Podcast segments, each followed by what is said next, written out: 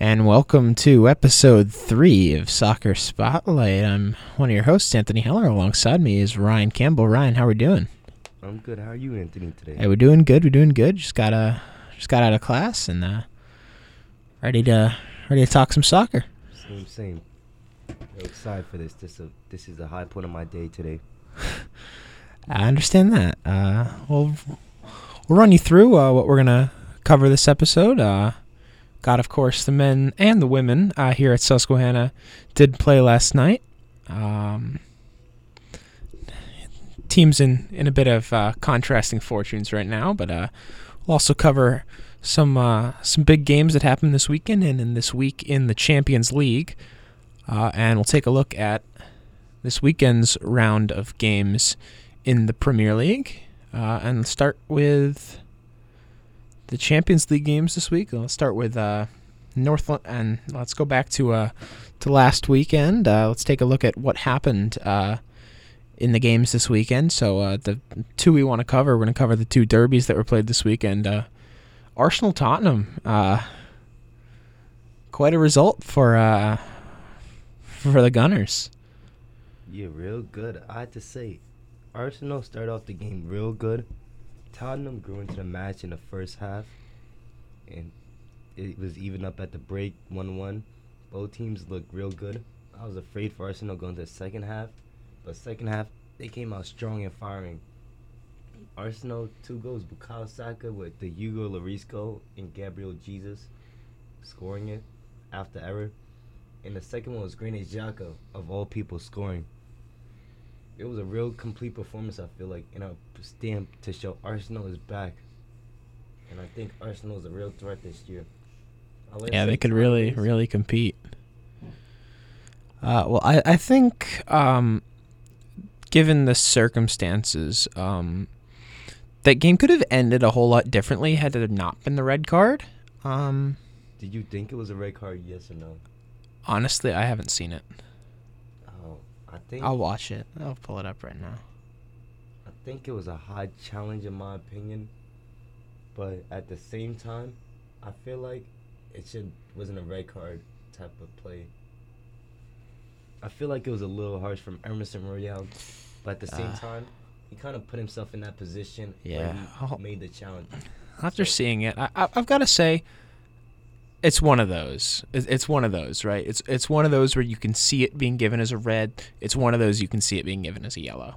But at the same time, I I don't feel remorse for Emerson Royal that I for other people because he put himself in that position to make a challenge. When you saw the game in real time, I saw it. I was watching it in real time.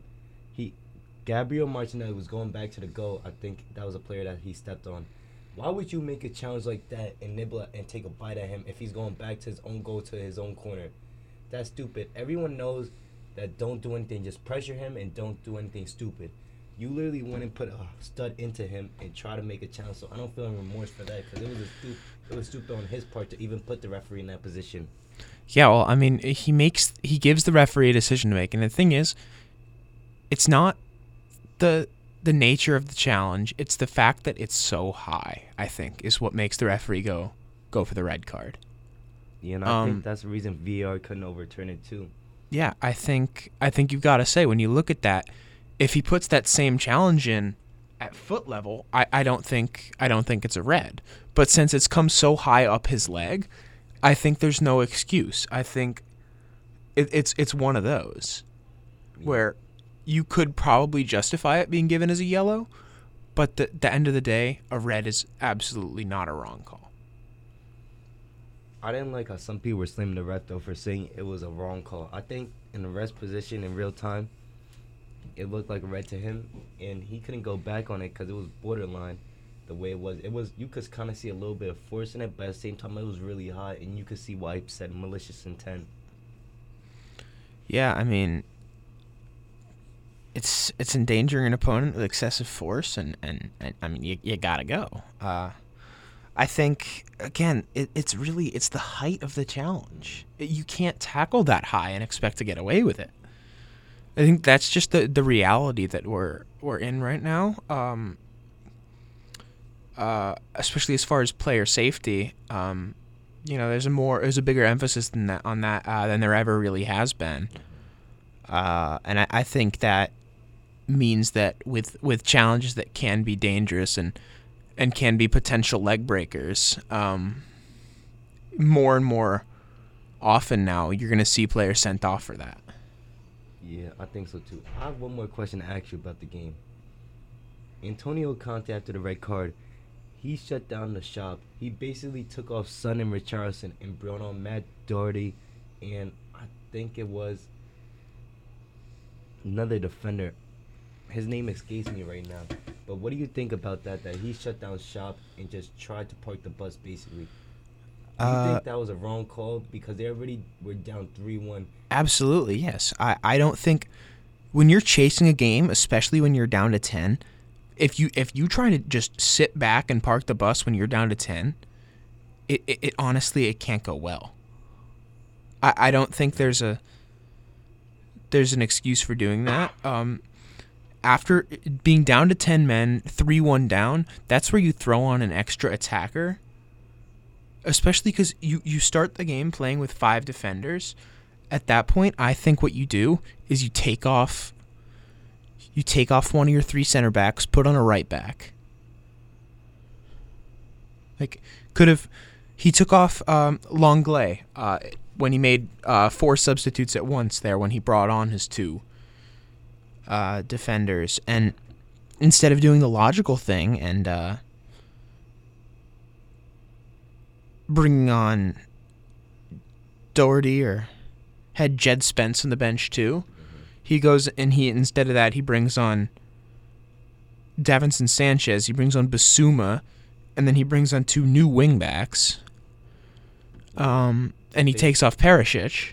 And Amy and also Sun too. Yeah, and then he takes off Son and Richarlison. Uh, and I, I think that when you're down to ten men, you have to play a back four. I think at the time, in my opinion, my thoughts was that Conte, he was trying to save himself from embarrassing because I think Conte was afraid of Arsenal, to be honest. Right there at that time after the red card, because I think Conte didn't want an embarrassment of Tottenham, like how United had in the other game. Because I think Ta Conte was just saying, all right, three one doesn't look that bad. If say Arsenal would have scored two more, five one or something. I, that's why I think Conte was kind of protecting. I didn't like the move, to be honest. I think it was a move that he was playing just to get the result and get there, get the three one at that point.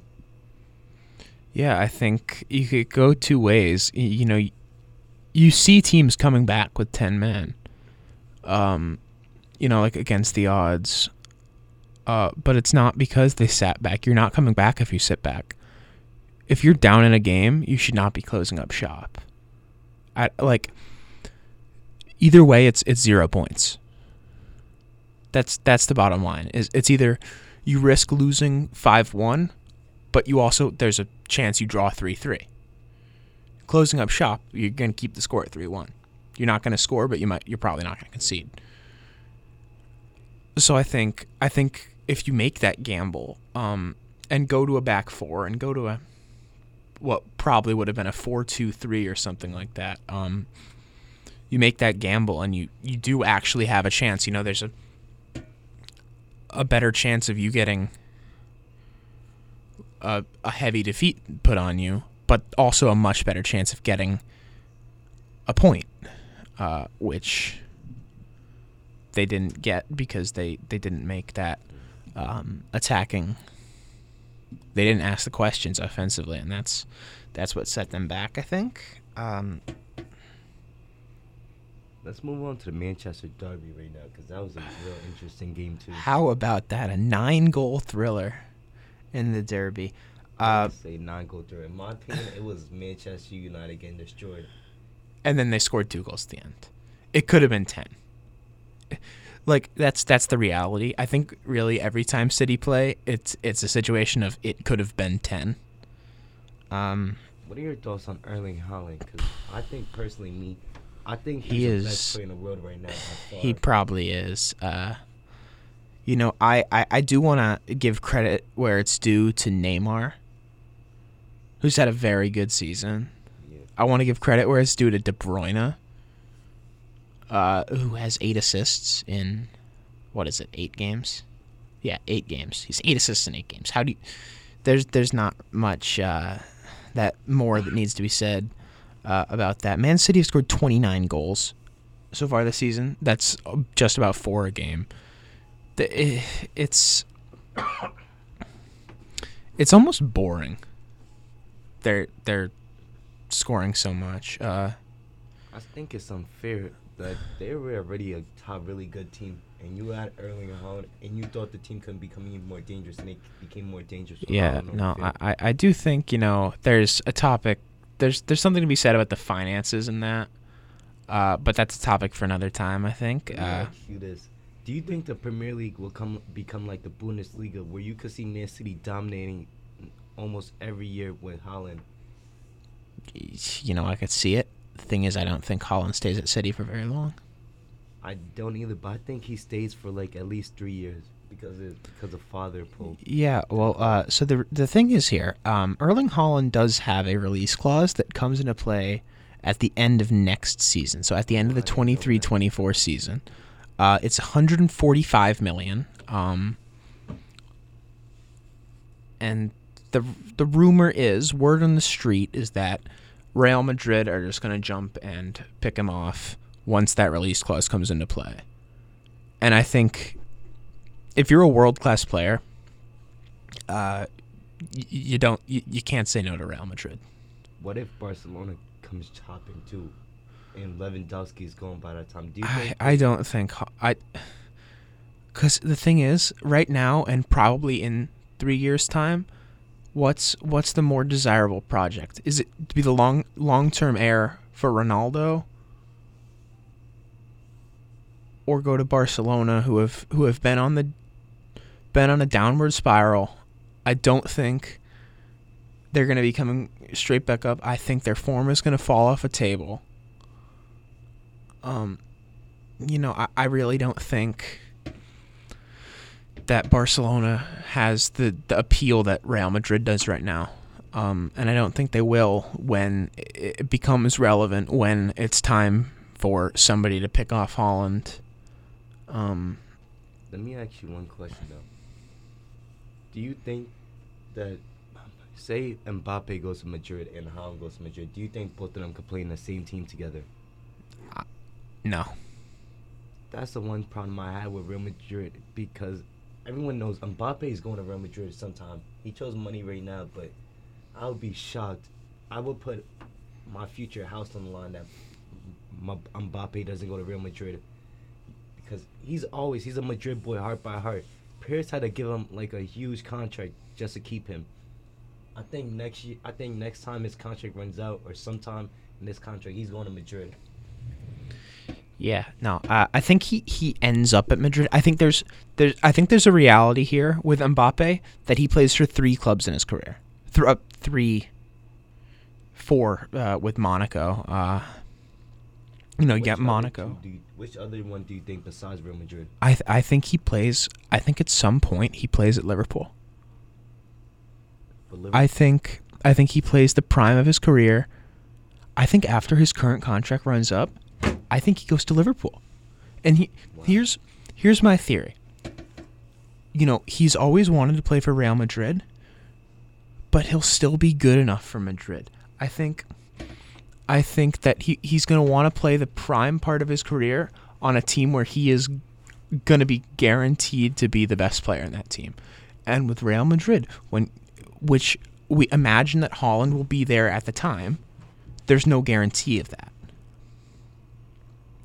At Liverpool, there's there's to be that guarantee because Salah his form has not been what it was. I don't think Luis Diaz is to be able to compare. I don't think Darwin Nunez is to get to that level. Um, you know, I don't think Trent can be considered in that situation. Uh, Van Dijk won't be in the situation where Van Dijk, because Van Dijk, there was a time, you know, in 2019 where Van lit- legitimately was the best player in the world. Uh, there was a time that Sadio Mane was the best player in the world. Um, you know, you could even argue that there was a time that Alisson was the best player in the world. But that's not going to happen again, I don't think. All right, let me ask you one question though. Do you think Liverpool will pay like over a hundred mil, like one fifty, or like say two hundred mil for Mbappe if his con- if he doesn't run out his contract? Uh, I, I think I think they won't do that, but I do think he's going to see out his contract at PSG, and then he's going to sign for Liverpool on a free. I think he plays five years. I think he plays out a contract, one contract at Liverpool, presumably a four or five year contract. Then he goes to Madrid, sees out his career there. That's the only way I could see Mbappe going to Liverpool. I don't see Liverpool splashing big money on him unless he runs out his contract. That's not Liverpool's identity, really. No, it's not. Uh, you know, I, I think I think Darwin Nunez was, I think a show of that. I think um, you see that Liverpool's best signings are reg- regularly not the super expensive ones. Bar Van Dijk and Alisson, the majority of the best players in their team are are pretty cheap signings. You know, Trent is an academy player. Salah wasn't really that much money. In, Salah was 35 million, which was decent money at the time, but less than half of Van Dijk's fee. Mane Firmino, really big money. Mane was also not big money. Firmino, who's been incredible this season, has was not big money. Uh, the three of them, you get all three of them for their fees for one Jack Grealish. and maybe even Andy Robertson in there too. Andy Robertson. Andy Robertson was relegated the season before he signed for Liverpool. Um, Joel Matip signed in a free. Uh, Konaté was not really that much, like 40, not 35. much more than 40 million, I don't think. Uh, Fabinho was was on the expensive side, um, but still a very good signing. But they don't splash the money that you. Diogo like, Jota was does. 41 million. You know, it, it's that 40 million range that I think is, I guess, Liverpool uh, where they where they operate um, and where they they can make the right signing at in that 40 million 40 million range. Um, you know, and and I guess the the the couple big outliers, you know, Benteke, Keita, and uh, Chamberlain, and you know, you you don't want to see it uh, with Darwin Nunez. I, I think he comes good. And also, Luis Diaz was not much more than forty five million, uh, if I'm not wrong. Um, you know, Joe Gomez was only two million. Uh, and he's- he was like five. He was two million. Yeah, he was uh, from Charlton Athletic. You know, when you, when you sign a when you sign a youngster from League One, usually you don't play a whole lot. Um, but yeah, they they have, and and then uh, Carvalho, who has been has been uh, I think he quietly excellent. I think I think, you know, Liverpool signed three young players this season. I think I think Carvalho ends up being the best of the three. In my opinion, I like the way he plays already. I just I really, I re- he's really fun to watch. He's a really talented midfielder, and I think, I think so far this season he's bad. At, he's he's been a little better than Harvey Elliott. Yeah, and he's real sickly too. That's the other thing. It just feels like so smooth when you watch. He's very smooth. He he feels he feels like the long term, uh, you know, I guess the the new Thiago. Because Yeah. the reality is right now that Thiago is probably Liverpool's best outfield player. Um, I think when when you're a club like Liverpool, though, I think I think it's a little concerning that if if you're a club that's fighting that that should be fighting for for titles for for Champions Leagues, your best player should not be your goalkeeper. Uh, but the reality is that's probably the case right now. Um, Alisson has been very good. Uh, you know, I, I, I see the comparisons to to Ederson, to De Gea, to I've seen comparisons to Ramsdale. The only the only the only goalkeeper you can uh, justifiably, I think, compare to Alisson right now is Courtois. But Alisson is just levels of in terms of the one on ones and and you need a goalkeeper that can can save one on ones uh, when you play in the way Liverpool does with that high line. Um, the number of one on ones he keeps out, you know how much he's he's he's preventing, um, is just it it's a little bit too much to overlook. Uh, you know, Alisson. I think is just about indisputably the best goalkeeper in the world.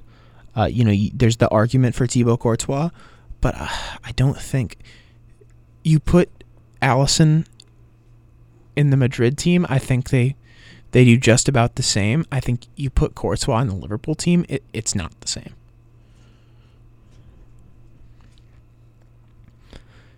Because Courtois' skills are more just you know the the, the agility, and Alisson can do that uh, pretty well as well. Um, but I think what makes Alisson so good is how good he is in one on ones.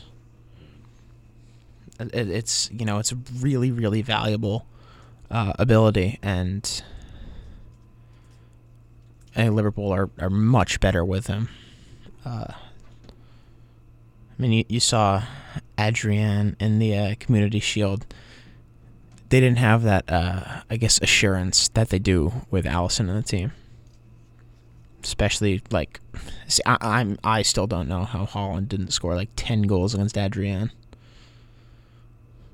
Like, come on. All right, let's move on to the Champions League now. All right, let's take a look. Let's start off Uh, with Bayern Munich and Viktoria Plzeň. Easy win, 5-0. Yeah, just about uh, what you're gonna gonna expect to see, I guess. There, um, Sadio Mane's on the score sheet. But the one thing I want to talk about though is Jamal Musiala.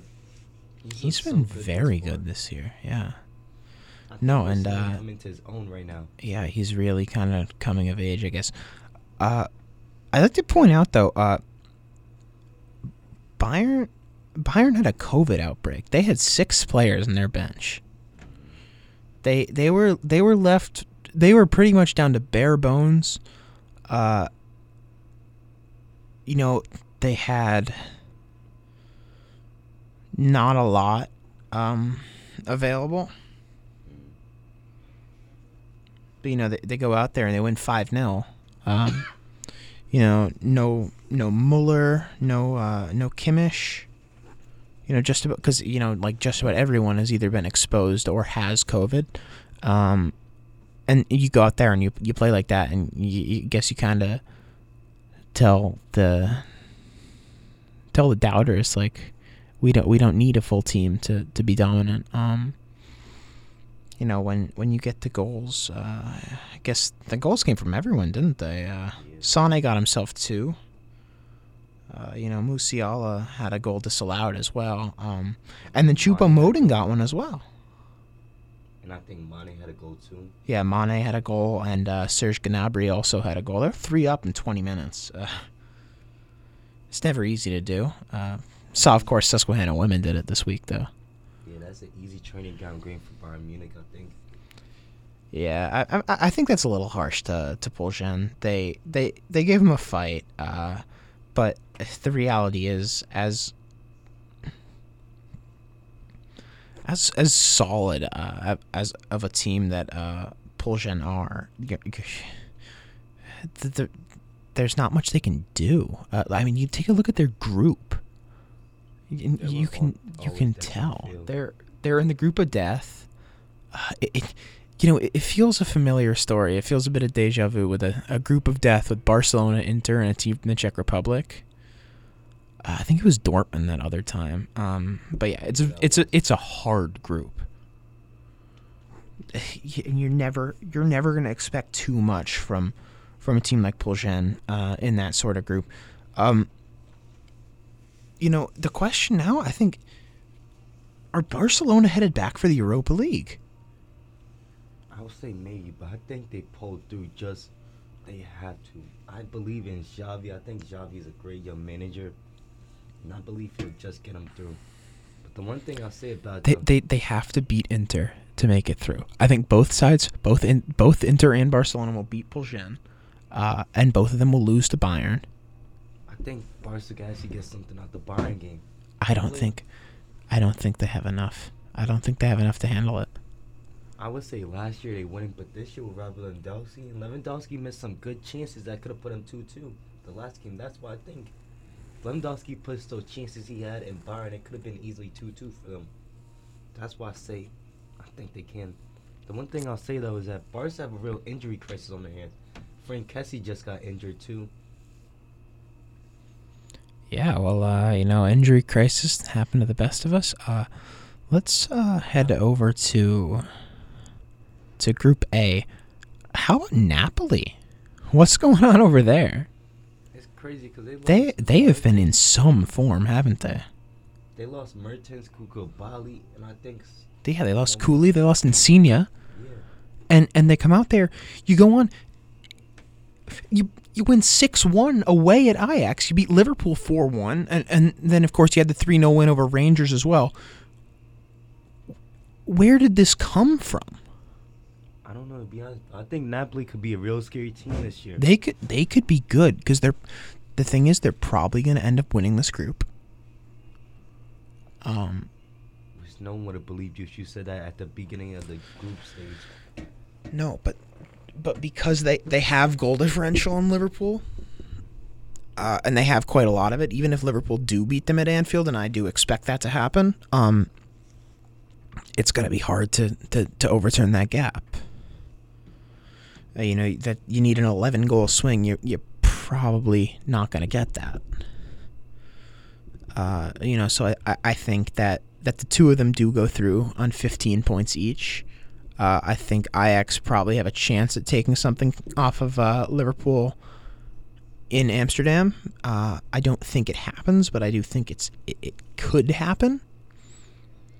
And then another team that's that's been in really good form, uh, I guess, kind of out of nowhere, is is is Brugge, in in Group B. Um,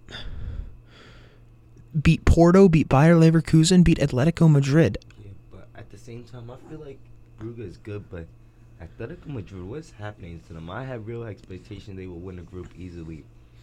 Yeah, and, and also, uh, Brugge haven't conceded. You know, Atleti, Atleti have been not great this year.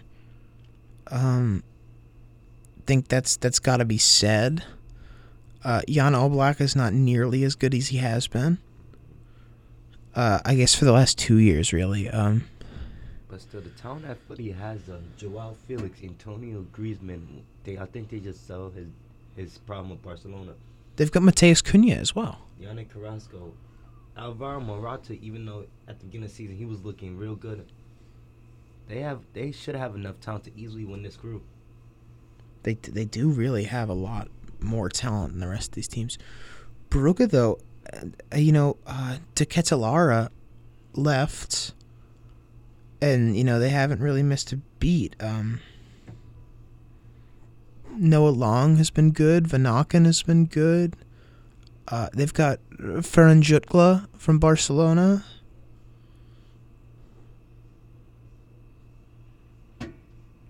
Kamal Sowah as well has been excellent. Um, Ro- they've got Roman Yaremchuk, Andreas uh, Skov Olsen has has popped up uh, a couple times. You know, he, they've they've got talent in this team. There there there's talent in this team. Yeah, that's true. Let's talk about Liverpool Rangers. Easy one, I feel like. Yeah, it was it was a pretty it was a pretty run of the mill game. I think it's it's a it's a solid performance. I think it's what it's- Liverpool needed. It's what time. Liverpool need. It's it's a morale boost to to win and, and play well. Um, you know, I th- I think uh, credit's got to go to to Trent um, because you know what Klopp said, and uh, after the game, he mentioned that uh, he mentioned you know how how Rangers uh, are creative from the left side. I, I think I think there's, and so so Trent didn't have have the same license that he usually does to to get forward. Um, and I think that's that's a notable thing because uh, I had a look at the uh, the average positions and it almost looked like Trent was playing center back. It, it really did. It almost looked like he was playing as a third center back because the average position he was in about the similar uh, he was in a very similar position to Virgil van Dijk Um, and I, I think I think that's really interesting because I th- I think something's got to have been said by Klopp to Alexander Arnold because the thing is, I don't think Trent is a bad defender, but I do I, I do think his work rate is not where it should be.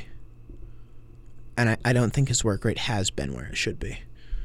And I think that's what's letting him down uh, defensively.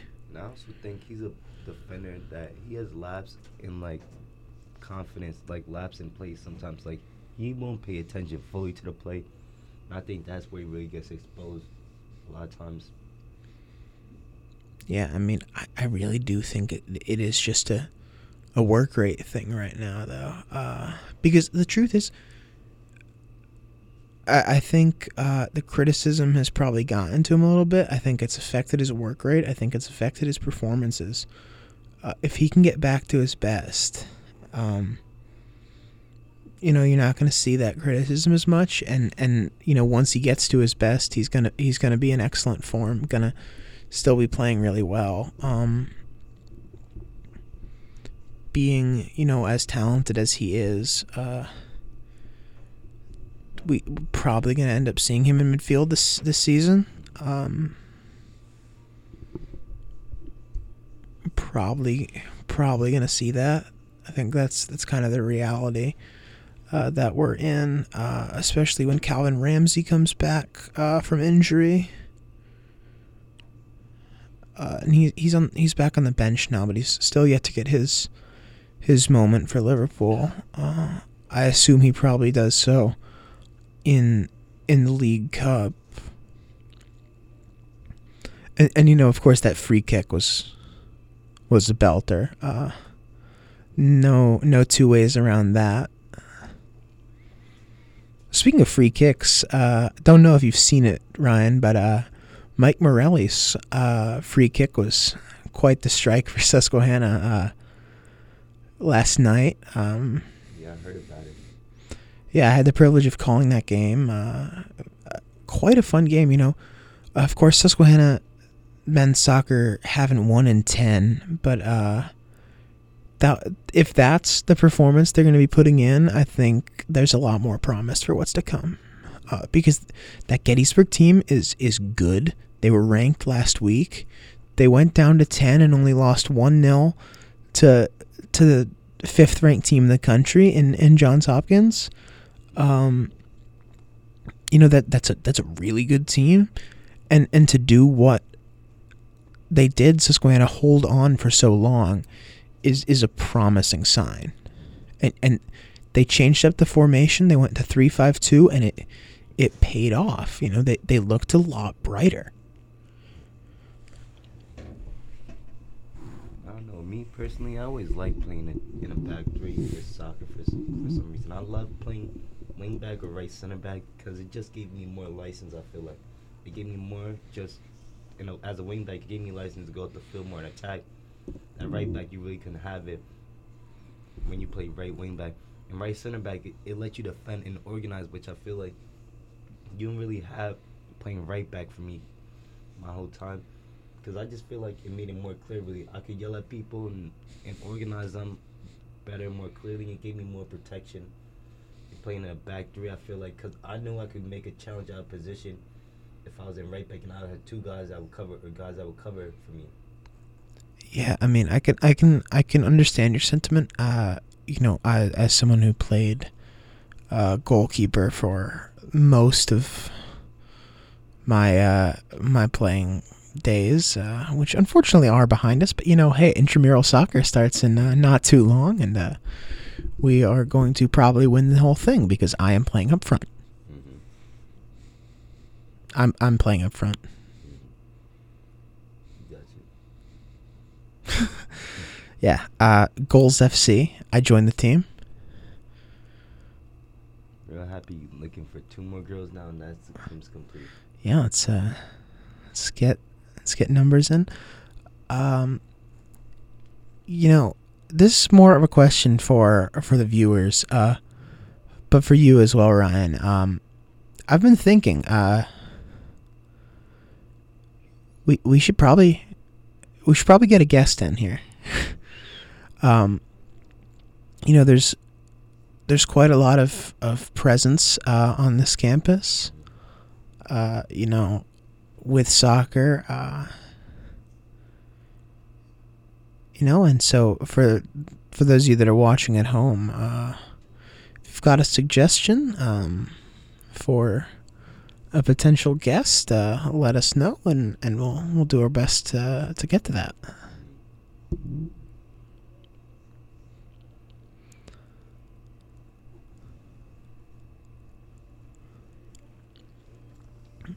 All right, so let's go to one more thing. I want to go to talk about yesterday's games. Milan, Chelsea. What did you think about that? Well, uh, I didn't see it, but I, I have I have heard that Reece James had a very good game. Very good. I'm t- the last goal he scored. If you haven't seen it, oh my God, smashed it into the goal. Gave goalkeeper no chance. No goalkeeper in the world saved the side. Uh, yeah, well, except me. But Kyle Tomori too, Yeah, Fikayo Tomori is. he defended bad. I think it was on Aubameyang's goal. In my opinion, he put himself in a really bad position, and he and he made himself look kind of silly. When, when I'm talking about the Aubameyang goal, I think Aubameyang shouldn't even have got a chance to to get a strike on it. Yeah, I mean, you're probably right James, there. Yeah, Reece James. Wesley Fofana gets his goal too. Um, One thing did he score for Leicester at all? Mhm. Yeah, so uh, you played two seasons at Leicester. You don't score once because Leicester are notoriously bad at set pieces. But uh, sign for Chelsea and you score just about straight away. Um, I would say though that AC Milan, the way they came out, and they came out with like some American style drip. The way they put up to game, and Thierry Henry said- American style drip. The way Thierry Henry said, That's a Thierry new Henry one. said, if, if they're coming out like that, they can't lose, and they lost. So I think they had to I, that. I guess room, I guess Thierry that's Henry a said. sign of uh, of why you don't come out like an American for a soccer game. Um, Another game. Let's talk about Juventus and Maccabi Haifa. Yeah, well, uh, Maccabi Haifa, no one expected them to, to qualify. I think that's that's got to be said. Um, But Angel Di Maria had a great game though. I'm talking about he could have had like four or five assists. Unlucky, you know, only get two. I think. yeah, ended up with three. Adrien Rabiot scores twice. Uh, Rabiot could have had a hat trick. how'd this happen? No, I'm telling you, Rabiot. coulda had a Rabiot, of all hat-trick in the people. He missed a bad chance. And that's yeah. But Di Maria was playing people through like it was nothing, like it was FIFA. Di Maria is is one of those players. That's he's got a a whole lot of vision. But it just looks so good. It just made me look at and see that Argentina could be a really good team with him on the field for the World Cup because it's just he was Yeah, I mean- in and making great plays for Vlahovic, I think, Rabiot, everyone. Yeah, I think I think the the big thing is uh, how to use what Argentina have in attack uh, the best way. You know, with with Messi, with Di Maria, um, of course Lautaro Martinez. You know, and uh, and Dybala. There's a lot of talent there, and I think uh, if if you're uh, Lionel Scaloni, you got to be aware of that, and you, you got to be able to to take advantage of. You got to be able to take advantage of that uh, if you want to, you know, go out there and, and win the World Cup. Uh, you you've got to be aware that you have to manage that. You have to manage that talent because it's it takes a, it takes a good manager to to have four four creative attacking players work together in harmony, and it's it's not an easy task. If they can all rally around each other, I think they can do it though. One thing I'll say though is that I think Argentina they could do it though. I think they have a great chance.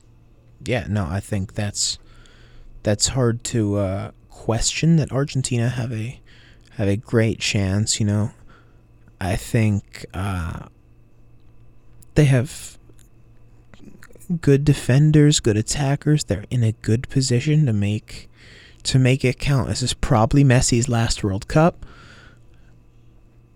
if there was ever a time for Argentina to win it, it would be now. Let me ask you about the PSG Benfica game. I don't know if you saw, but it was a really good and great game. One thing I had a problem with though is that Lionel Messi by far was the best player on the field, and the coach Galtier took him off. He's taken him off a lot recently. Do you think there's a problem between Galtier and Messi? Uh, no, I I think I think Galtier is presumably managing Messi.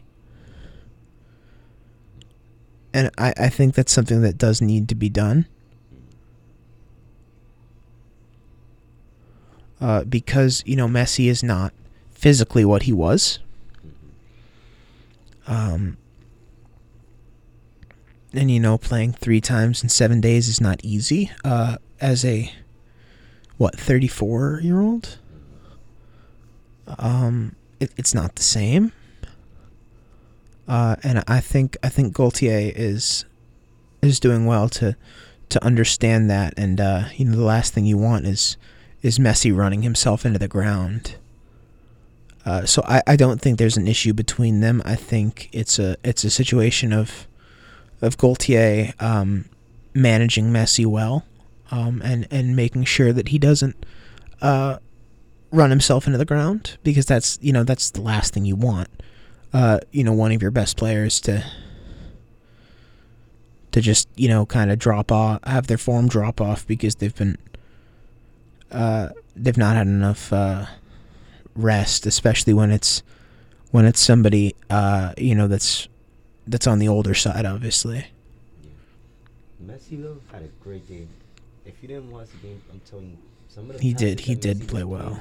Was just crazy. It was like Messi's vision was on that level did you see the goal he scored? I have not seen the clip. I know he played well. I know he scored, but I've not seen it. You need to see the goal. The goal, I think it was between a one-two with Messi and Mbappe. Yeah, I think all three of them were involved in that, weren't they? Yeah, and I think Messi scored like I think from right outside the box or maybe right inside the 18, a curler into top corner. And that's that's what Messi does best, though.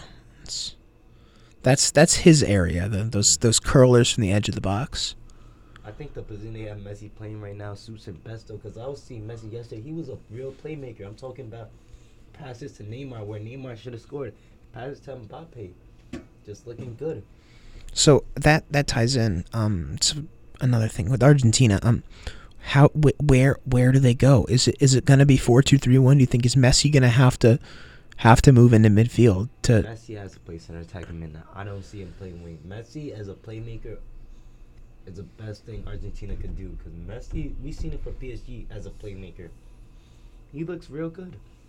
Messi cannot play on the wing anymore. I'm sorry, I love Messi, but the wing is not Messi's position anymore. No, he he's got to be able because the the stamina is probably still there, but the pace is not.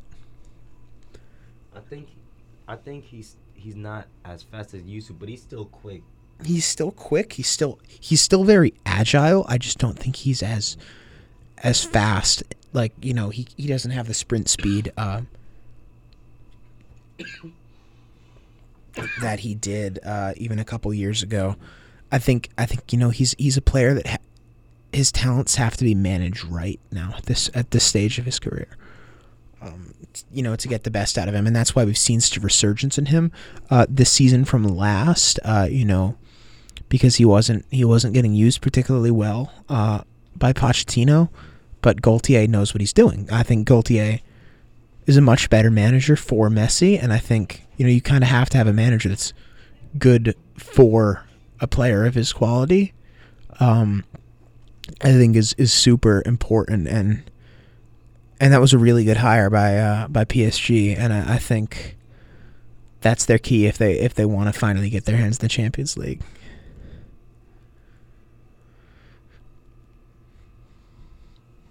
think that's right. Yeah, uh, so that's that's going to be all for episode three of Soccer Spotlight. Uh, we will see you next time out. Uh, in a week's time, we'll uh, run through more stuff, and maybe we'll have uh, a guest to uh, to speak with. But until next time. That's been episode three. We'll go again next week.